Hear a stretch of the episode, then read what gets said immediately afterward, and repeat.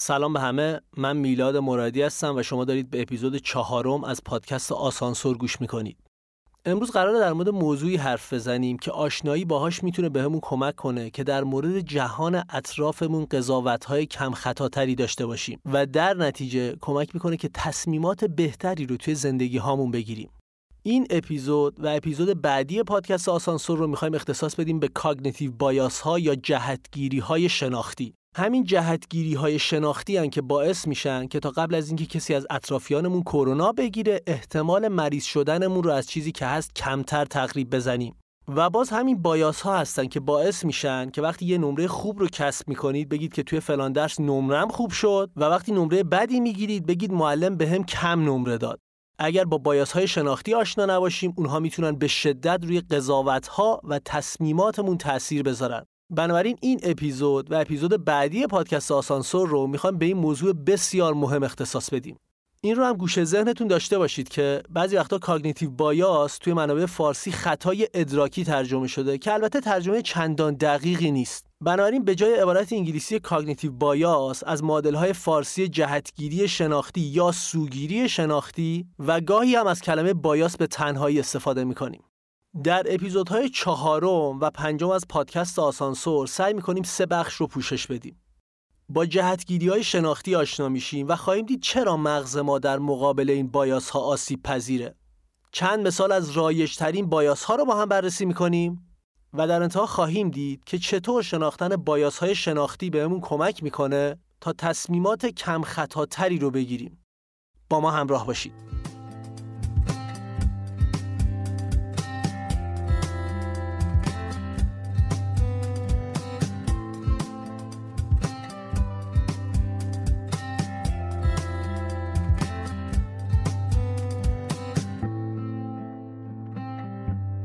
بسیار خوب. اول بریم ببینیم که جهتگیری های شناختی چی هستن.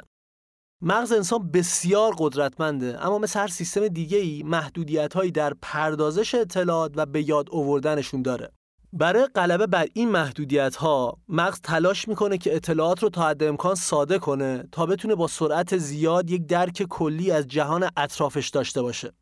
این ساده سازی اطلاعات خیلی جاها بهمون کمک می‌کنه که از پردازش و توجه به اطلاعات غیر ضروری چشم پوشی کنیم و انرژیمون رو صرف تجزیه و تحلیل اطلاعاتی کنیم که واقعا ضروری هن. به عنوان مثال اگر با مترو سفر کنید معمولا به لباس آدمهای دوروبرتون توجه نمی کنید. چون این اطلاعات چندان براتون کاربردی نیستن. به جاش مغزتون ترجیح میده منابع محدودش رو صرف مثلا فکر کردن در مورد مسائلی کنه که قراره تو طول روز باش سر و کله بزنید. اما اگر یه طراح لباس باشید احتمالا لباس ها رو با دقت نگاه می‌کنید. چون این اطلاعات براتون کاربردیه و ممکنه بهتون کمک کنه که به عنوان مثال کارتون رو بهتر انجام بدید. خلاصه اینکه مغز که هدف اصلی حفظ بقای شماست سعی می‌کنه کمترین انرژی ممکن رو برای تجزیه تحلیل اطلاعات غیر ضروری استفاده کنه تا بتونه منابع محدودش رو برای کارهای ضروری تر حفظ کنه. این ویژگی مغز که خیلی جاها بهمون کمک می‌کنه می‌تونه بعضی وقتها ما رو به خطا بندازه و باعث تصمیمات اشتباهی بگیریم یا درک اشتباهی از جهان اطرافمون داشته باشیم. حالا بیاید ببینیم جهتگیری های شناختی چی هستن. جهتگیری شناختی یک اشتباه سیستماتیک در فکر کردن ماست که وقتی افراد می‌خوان اطلاعات جهان اطرافشون رو پردازش و تفسیر کنن رخ میده. معنی سیستماتیک اینه که این خطاها تصادفی نیستن. یعنی از یک سری الگوها پیروی می‌کنن و قابل پیش بینی بایاس ها به دلایل متفاوت به وجود میان و همه به نحوی با محدودیت منابع مغز در ارتباطن. تعدادی از بایاس ها مربوط به محدودیت های حافظن وقتی شما چیزی رو به یاد میارید در واقع یک رویداد رو به صورت کلی مثل یک فیلم توی مغزتون نمی‌بینید. این مغز شماست که بخشهای زیادی از گذشته رو در لحظه می‌سازه و این باعث میشه که روشی که شما یک واقعه رو به یاد میارید جهتدار باشه. بذارید یه مثال بزنم. تصور کنید که ده سال قبل با یک دوست به یک سفر رفتید و خیلی بهتون خوش گذشته. بعد از چند سال بنا به دلایلی با اون دوست به مشکل برمیخورید و رابطتون کامل به هم می‌خوره. چند سال بعدتر اگه بخواید به اون سفر فکر کنید مغزتون که قادر نیست همه چیز رو دقیق به یاد بیاره شروع به ساختن بخشهایی از خاطره می‌کنه که در دسترسش نیستن و حس فعلی شما در مورد اون آدم توی بازسازی خاطرات دخیل میشه. به عنوان مثال اگه در اون سفر دوست شما در یک قرار تأخیر داشته و تأخیرش هیچ ناراحتی رو برای شما ایجاد نکرده توی بازسازی خاطره شما ممکنه به یاد بیارید که از تأخیر اون آدم خیلی ناراحت شدید و ممکنه کلا سفر رو نه یک سفر فوق‌العاده که یک سفر فاجعه بار به خاطر بیارید. تعدادی از بایاس ها مربوط به مسئله توجهن. از اونجایی که توجه یک منبع محدوده یعنی میزان و مدت زمانی که ما می‌تونیم به چیزهای متفاوت توجه کنیم محدوده افراد مجبورن انتخاب کنن که به چه چیزی از جهان اطرافشون توجه می‌کنن. و همین باعث میشه که ما بخش زیادی از اطلاعات اطرافمون رو نبینیم. همین الان سرتون رو بچرخونید و به اطراف نگاه کنید. از میزان اطلاعاتی که تا چند ثانیه پیش بهش بیتوجه بودید حیرت زده میشید. صداها لباسها و حتی چیزهایی که به دیوار نسبند و شاید هزاران بار این فرصت رو داشتید که بهشون توجه کنید ولی نکردید. مفهوم بایاس شناختی اولین بار به وسیله محققان آموس تروسکی و دانیل کاهنمن در سال 1972 معرفی شد. کاهنمن بعدها به خاطر کارهاش تونست نوبل اقتصاد رو کسب کنه. از اون زمان محققان انواع مختلفی از جهتگیری های شناختی رو توصیف کردند که در تصمیم گیری در طیف وسیعی از حوزه ها از جمله رفتار اجتماعی، اقتصاد، آموزش و مدیریت تأثیر گذاره. ما آدما دوست داریم که باور کنیم که موجوداتی منطقی هستیم که وقتی در مورد جهان اطرافمون قضاوت می‌کنیم تمام اطلاعات در دسترس رو به صورت کامل ارزیابی می‌کنیم اما واقعیت اینه که اصلا اینطور نیست ما بیشتر موجوداتی هستیم که تصمیم می‌گیریم و بعد تصمیمی که گرفتیم رو با منطق توجیح می‌کنیم و واقعا توی این کار خوبیم جالب بدونید که همه ما درگیر بایاس های شناختی هستیم اما تشخیص این بایاس ها در بقیه خیلی راحت تره. حالا بیایید یه سری از سوال ها رو مرور کنیم که پاسخ مثبت بهشون نشون میده تحت تاثیر بایاس ها هستیم. آیا فقط به خبرهایی که نظرات شما رو تایید می‌کنه توجه می‌کنید؟ آیا عوامل بیرونی رو در شرایطی که کارتون پیش نمیره سرزنش می‌کنید؟ آیا موفقیت دیگران رو به شانس نسبت می‌دید اما برای موفقیت های خودتون خودتون رو مسئول می‌دونید؟ آیا بعد از اینکه کمی در مورد یه موضوع یاد گرفتید فکر می‌کنید که همه چیز رو در اون مورد می‌دونید و در موردش اظهار نظر می‌کنید؟ همونطور که اشاره شد سخته که بایاس ها رو توی خودمون شناسایی کنیم و این معنیش اینه که شما احتمالا به سختی به سوال بالا پاسخ مثبت می‌دید پس حالا بیاید سوالها رو جور دیگه ای مطرح کنیم. آیا کسایی رو دورورتون می‌شناسید که فقط به صحبتهایی که نظراتشون رو تایید می‌کنه توجه می‌کنن؟ آیا کسایی رو می‌شناسید که عوامل بیرونی رو در شرایطی که کارشون پیش نمیره سرزنش می‌کنن؟ آیا دورورتون کسی هست که موفقیت بقیه رو به شانس نسبت میده اما برای موفقیت خودش خودش رو مسئول می‌دونه؟ آیا کسی رو دیدید که بعد از اینکه یک کم در مورد یه موضوع یاد گرفت شروع به اظهار نظر می‌کنه و توهم می‌زنه که همه چیز رو در اون مورد می‌دونه؟ اگه جوابی که به سوالهای بالا دادید مثبت جوابهایی که در مورد خودتون دادید رو کلا فراموش کنید. باید ببینید بقیه در مورد شما چطور فکر می‌کنن. لازمه که یه توضیح تکمیلی در مورد بایاس ها بدم. مردم گاهی بایاس های شناختی رو با اشتباهات منطقی اشتباه می‌گیرن. اما این دوتا یکی نیستن. اشتباهات منطقی از یک خطا در استدلال ما ناشی میشه. به عنوان مثال شما نمی‌تونید از خیس بودن بالکن خونتون نتیجه بگیرید که حتما بارون زده. این یک اشتباه منطقیه. ممکنه کسی اونجا یک لیوان آب ریخته باشه. در حالی که سوگیری شناختی ریشه در خطاهای پردازش فکر داره و همونطور که گفتیم اغلب ناشی از مشکلات حافظه، توجه و سایر اشتباهات ذهنیه. بعد از وقفه کوتاه برمیگردم بهتون تا یه تعداد از مهمترین و رایجترین بایاس ها رو با هم مرور کنیم. من میلاد مرادی هستم و شما دارید به اپیزود چهارم از پادکست علمی آسانسور گوش می‌کنید.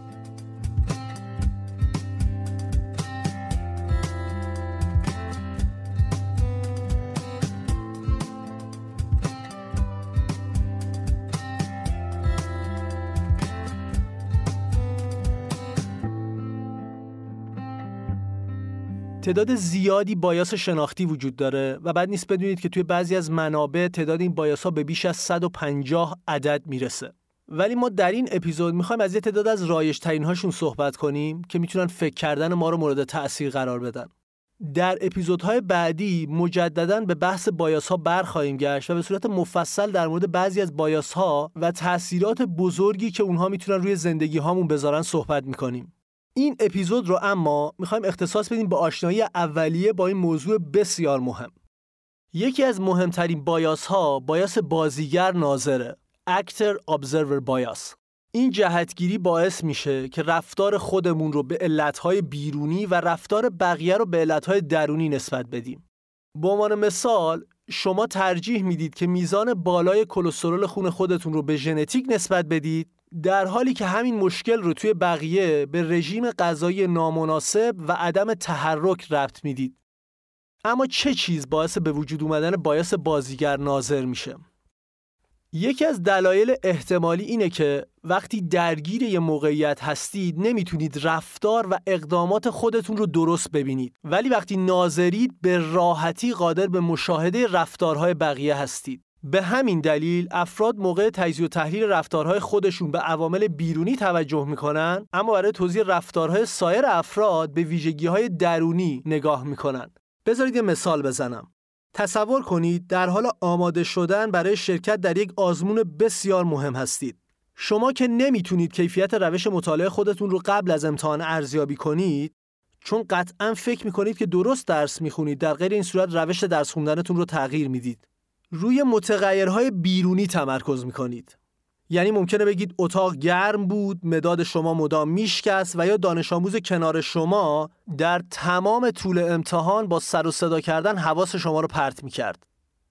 وقتی از نتیجه نشندان درخشانتون مطلع میشید و می‌بینید که عملکرد بسیار بدی داشتید به جای اینکه روش مطالعه غلطتون رو عامل عملکرد بدتون بدونید عوامل مزاحم بیرونی رو سرزنش می‌کنید حالا تصور کنید یکی از دوستای نشندان درس خونتون هم مثل شما عملکرد بسیار بدی داشته. شما که روایت اون آدم رو در مورد دمای اتاق، شکستن نوک مداد و سر و صدای میز بغلی نمی‌دونید، فورا به این فکر می‌کنید که اون دوستتون کلاس رو میپیچونده، درس نمیخونده و هرگز حتی یه خط جزوه ننوشته.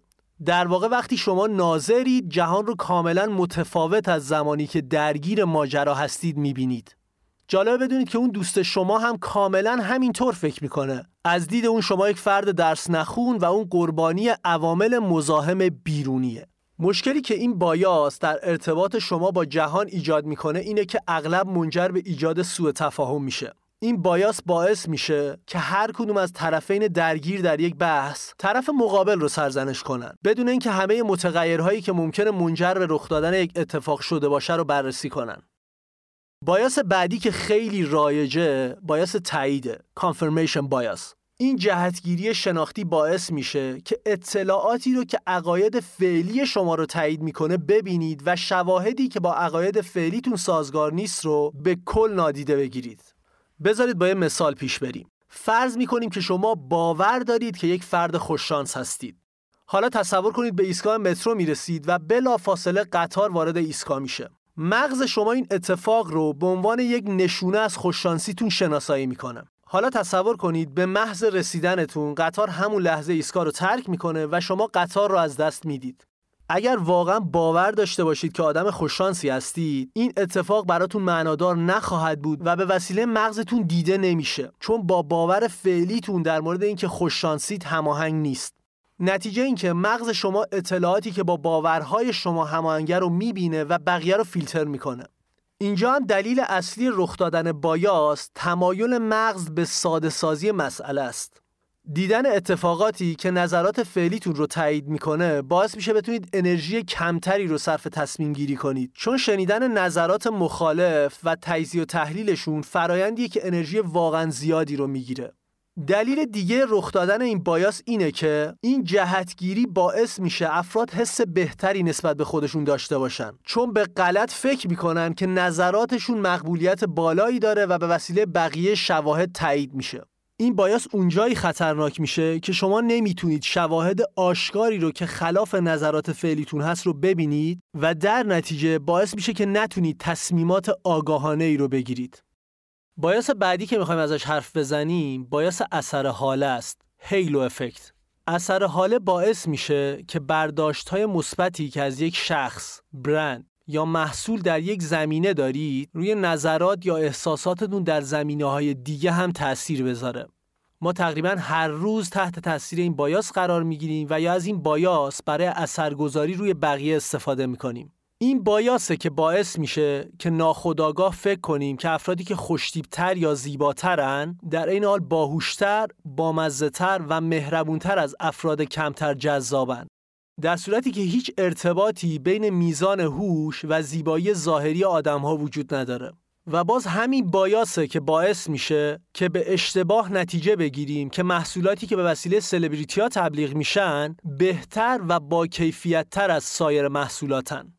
یکی از عواملی که احتمالا در به وجود اومدن اثر حاله نقش داره تمایل ما به اینه که باور کنیم که درست قضاوت می‌کنیم. به همین دلیله که اگه برداشتهای اولیه ما از شخصی مثبت باشه می‌خوایم به دنبال اثبات ارزیابی اولیه خودمون باشیم. اثر حاله باعث میشه که از داشتن باورهای متناقض که انرژی زیادی رو از ما می‌گیره اجتناب کنیم. در واقع راحت تره که فکر کنیم که کسی که مثلا خوشتیپه باهوش و بامزه هم هست تا اینکه فکر کنیم که فلانی خوشتیپه هوش متوسطی داره و اصلا بامزه نیست. این جهتگیری شناختی می‌تونه تأثیرات قدرتمندی در دنیای واقعی داشته باشه. به عنوان مثال متقاضیان شغلی که فقط قیافه بهتری دارن به احتمال بیشتری به عنوان افراد شایسته تر و باهوشتر ارزیابی میشن. و یا مثلا این بایاس می‌تونه باعث شه که شما به افرادی که ظاهر جذابی دارن بیدلیل اعتماد کنید. اعتمادی که ممکنه هزینه خیلی سنگینی براتون داشته باشه. بایاس بعدی که می‌خوایم ازش صحبت کنیم بایاس نگاه به عقب یا هاینسایت بایاسه. این جهتگیری شناختی که خیلی هم رایجه نتیجه جالبی داره و مطمئنم همتون می‌تونید مثالهایی ازش رو توی زندگیتون همین الان پیدا کنید. بایاس نگاه به عقب باعث میشه که وقتی افراد در مورد گذشته فکر می‌کنن به اشتباه تصور کنن که در گذشته می‌دونستن که قرار چه اتفاقی در آینده بیفته. از این بایاس معمولا با عنوان پدیده من از قبل می‌دونستم اسم برده میشه. احتمالا همتون آدمهایی رو دوروبرتون می‌شناسید که وقتی اتفاقی برای کسی میفته اصرار دارن که از قبل در مورد اون اتفاق مطمئن بودن. همین بایاسه که باعث میشه بعضی از افراد بعد از پایان مسابقه مثلا فوتبال اصرار داشته باشن که از قبل می‌دونستن که چه تیمی برنده میشه. یک تحقیق کلاسیک در این مورد انجام شده که نتیجه جالبی رو گزارش می‌کنه. در یک آزمایش از دانشجویان خواسته شد پیش بینی کنن که آیا کلارنس توماس می‌تونه رأی سنا رو برای گرفتن سمت قاضی دیوان عالی آمریکا کسب کنه؟ قبل از رأیگیری سنا 58 درصد از دانش آموزان فکر می‌کردن توماس تایید میشه.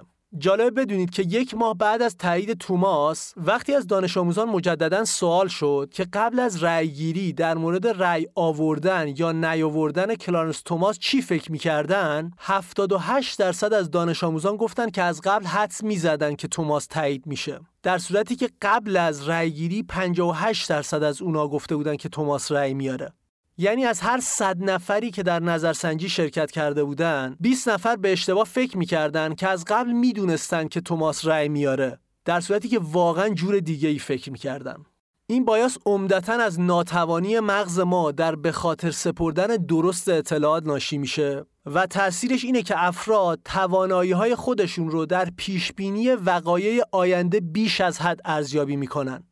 این بایاس گاهی اوقات می‌تونه کار دست آدم بده و افراد رو به ریسک های غیر عاقلانه سوق بده. من میلاد مرادی هستم و شما دارید به اپیزود چهارم از پادکست علمی آسانسور گوش می‌کنید.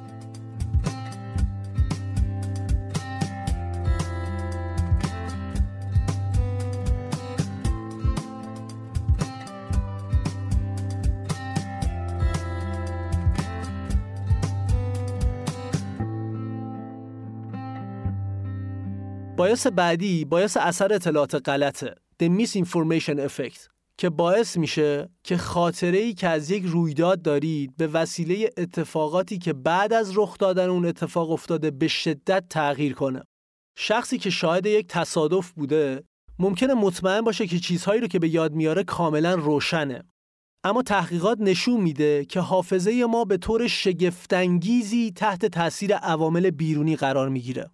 در یک آزمایش کلاسیک به وسیله خانم الیزابت لافتس متخصص معروف حافظه انجام شد فیلمی از یک تصادف به گروهی از افراد نشون داده شد.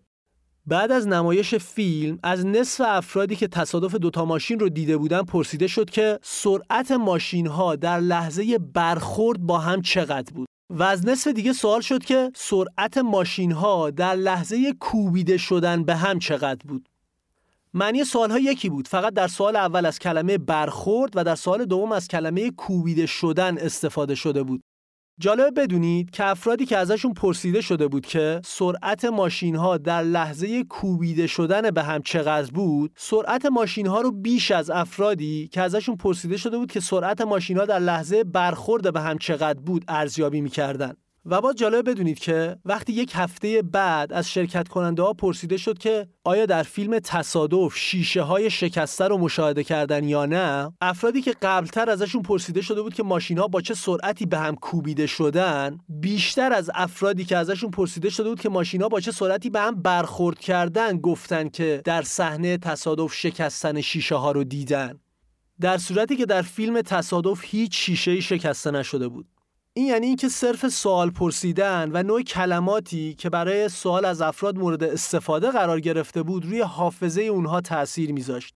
استفاده از کلمه کوبیده شدن برای توصیف دو تا ماشین که به هم برخورد کردن ناخداگاه تصاویر بیشتری رو از شکستن شیشه توی ذهن افراد به وجود می آورد و باعث می شد که اونها توی خاطراتشون شکستن شیشه رو هم به تصویری که واقعا دیدن اضافه کنن این بایاس که عمدتا به دلیل ناتوانی ما در به خاطر سپردن تمام و کمال گذشته رخ میده نگرانی هایی رو در مورد ماندگاری و قابلیت اعتماد به حافظه به وجود میاره. خلاصه این که میشه گفت چیزهایی که به یاد میارید الزامن همون چیزهایی نیستن که اتفاق افتادن. خیلی عوامل می‌تونه روی حافظه شما تاثیر بذاره و این تاثیرگذاری اصلا آگاهانه نیست. پس اگر سری بعد در مورد جزئیات یا حتی کلیت یه اتفاق با کسی اختلاف نظر داشتید این گزینه رو هم مد نظر داشته باشید که ممکنه شما اون فرد و یا هر دوتون اتفاق رو کاملا متفاوت از جوری که واقعا اتفاق افتاده به یاد بیارید. بایاس بعدی که در این اپیزود می‌خوایم ازش حرف بزنیم بایاسی به اسم لنگر انداختن یا انکرین بایاس این جهتگیری باعث میشه که بیش از حد به اطلاعاتی که اول به دست میارید اتکا کنید. چون احتمالا اینجوری انرژی کمتری رو صرف پردازش اطلاعات می‌کنید. به خاطر این بایاسه که اولین عددی که حین مذاکره قیمت بیان میشه معمولا به نقطه محکمی تبدیل میشه که همه مذاکرات حول اون میگرده. پزشکان هم مستعد گیر افتادن با این بایاس هستن. اونها بدون اینکه بدونن به اولین برداشتشون از بیماری مریض بیش از حد اتکا می‌کنن و این ممکنه باعث شه که بیماری رو کلا اشتباه شناسایی کنن. مشابه سایر بایاس ها بایاس لنگر انداختن می‌تونه بر تصمیماتی که روزانه می‌گیرید تاثیر بذاره و گاهی اوقات منجر به انتخاب های نادرست میشه. مشاورین املاک معمولا از تاثیر این بایاس استفاده می‌کنن تا قضاوت شما رو مورد تاثیر قرار بدن. اونها اغلب بدترین گزینه هایی که دارن رو اول به شما نشون میدن تا انتظاراتتون رو تا حد ممکن پایین بیارن. بعد که یه سری گزینه متوسط بهتون پیشنهاد میشه ممکنه به اشتباه فکر کنید که با یه پیشنهاد خیلی خوب مواجهید. بنابراین اگه می‌خواید مذاکره ای رو انجام بدید خیلی مراقب باشید که اولین اعدادی که مطرح میشه یا اولین گزینه های پیشنهادی رو ناخودآگاه به عنوان مبنای تصمیم گیری و به عنوان ارزیابی بقیه گزینه ها مد نظر قرار ندید. آخرین bias ی که امروز می‌خوایم ازش حرف بزنیم bias اثر اتفاق نظر کاذب یا false consensus effect این جهتگیری باعث میشه که افراد میزان توافق بقیه با باورها، رفتارها و نگرشهای خودشون رو بیشتر از چیزی که هست ارزیابی کنن. خلاصه اینکه اثر این bias اینه که شما فکر می‌کنید که اکثر مردم با شما هم نظرن و مثل شما فکر می‌کنن. محققان معتقدن که اثر اتفاق نظر کازه به دلایل مختلف رخ میده. اول اینکه افرادی که بیشترین زمان رو با اونها سپری می‌کنیم مثل دوستامون و اعضای خانوادهمون اغلب عقاید و نگرش های شبیه به ما دارن. به همین دلیل ما به غلط فکر می‌کنیم که طرز تفکرمون طرز تفکر اکثریت آدم هاست. یکی دیگه از دلایل کلیدی رخ دادن این بایاس اینه که باور به اینکه بقیه مثل ما فکر می‌کنن برای عزت نفس ما مفیده. ما انسان ها به صورت تاریخی یاد گرفتیم که به نظر بقیه اهمیت بدیم. چون برای زنده موندن نیاز داشتیم و نیاز داریم که توی جامعه پذیرفته بشیم. باور به این که همه با ما هم نظرن این حس ما رو تقویت می‌کنه. پس سری بعد اگر با کسی حرف زدید که عقاید سیاسی و مذهبی متفاوتی از شما داشت و در کمال ناباوری شما معتقد بود که اکثر آدم ها مثل اون فکر می‌کنن چندان تعجب نکنید. اون آدم هم مثل شما درگیر این جهتگیریه. در واقع فقط با انجام یک نظرسنجی بیطرفانه است که می‌تونید بفهمید که واقعا اکثریت افراد در مورد موضوع خاص چطور فکر می‌کنن. پس توی این موارد حس خودتون رو کامل فراموش کنید. با توجه به اینکه تعداد بایاس های رایج زیاده این اپیزود رو همینجا به پایان می‌بریم. تا این فرصت وجود داشته باشه که به بایاس هایی که معرفی شدن فکر کنید و مستاخهاش رو توی زندگیتون پیدا کنید. در اپیزود بعد پادکست آسانسور صحبت در مورد این موضوع جذاب رو با معرفی چند bias رایج دیگه ادامه میدیم و در انتها خواهیم دید چطور می‌تونیم از این شناخت استفاده کنیم تا تأثیر جهتگیری ها در تصمیم گیری هامون رو به حداقل برسونیم. ممنون که با ما همراه بودید. من میلاد مرادی هستم و شما دارید به اپیزود چهارم از پادکست آسانسور گوش می‌کنید. این اپیزود قسمت اول از مجموعه دو قسمتی ما در مورد آشنایی با جهتگیری های شناختی یا همون cognitive bias ها بود. اگر اپیزود رو دوست داشتید حتما اون رو با دوستاتون به اشتراک بذارید. همین حمایت شما باعث میشه که ما بتونیم پادکست رو به صورت رایگان ادامه بدیم. پادکست آسانسور رو می‌تونید در Google Podcast، Apple Podcast، Castbox و سایر پلتفرم‌های گوش دادن پادکست دنبال کنید. خیلی زود با اپیزود پنجم از پادکست آسانسور برمیگردم بهتون تا صحبت در مورد bias ها رو جمع کنیم. با ما همراه باشید.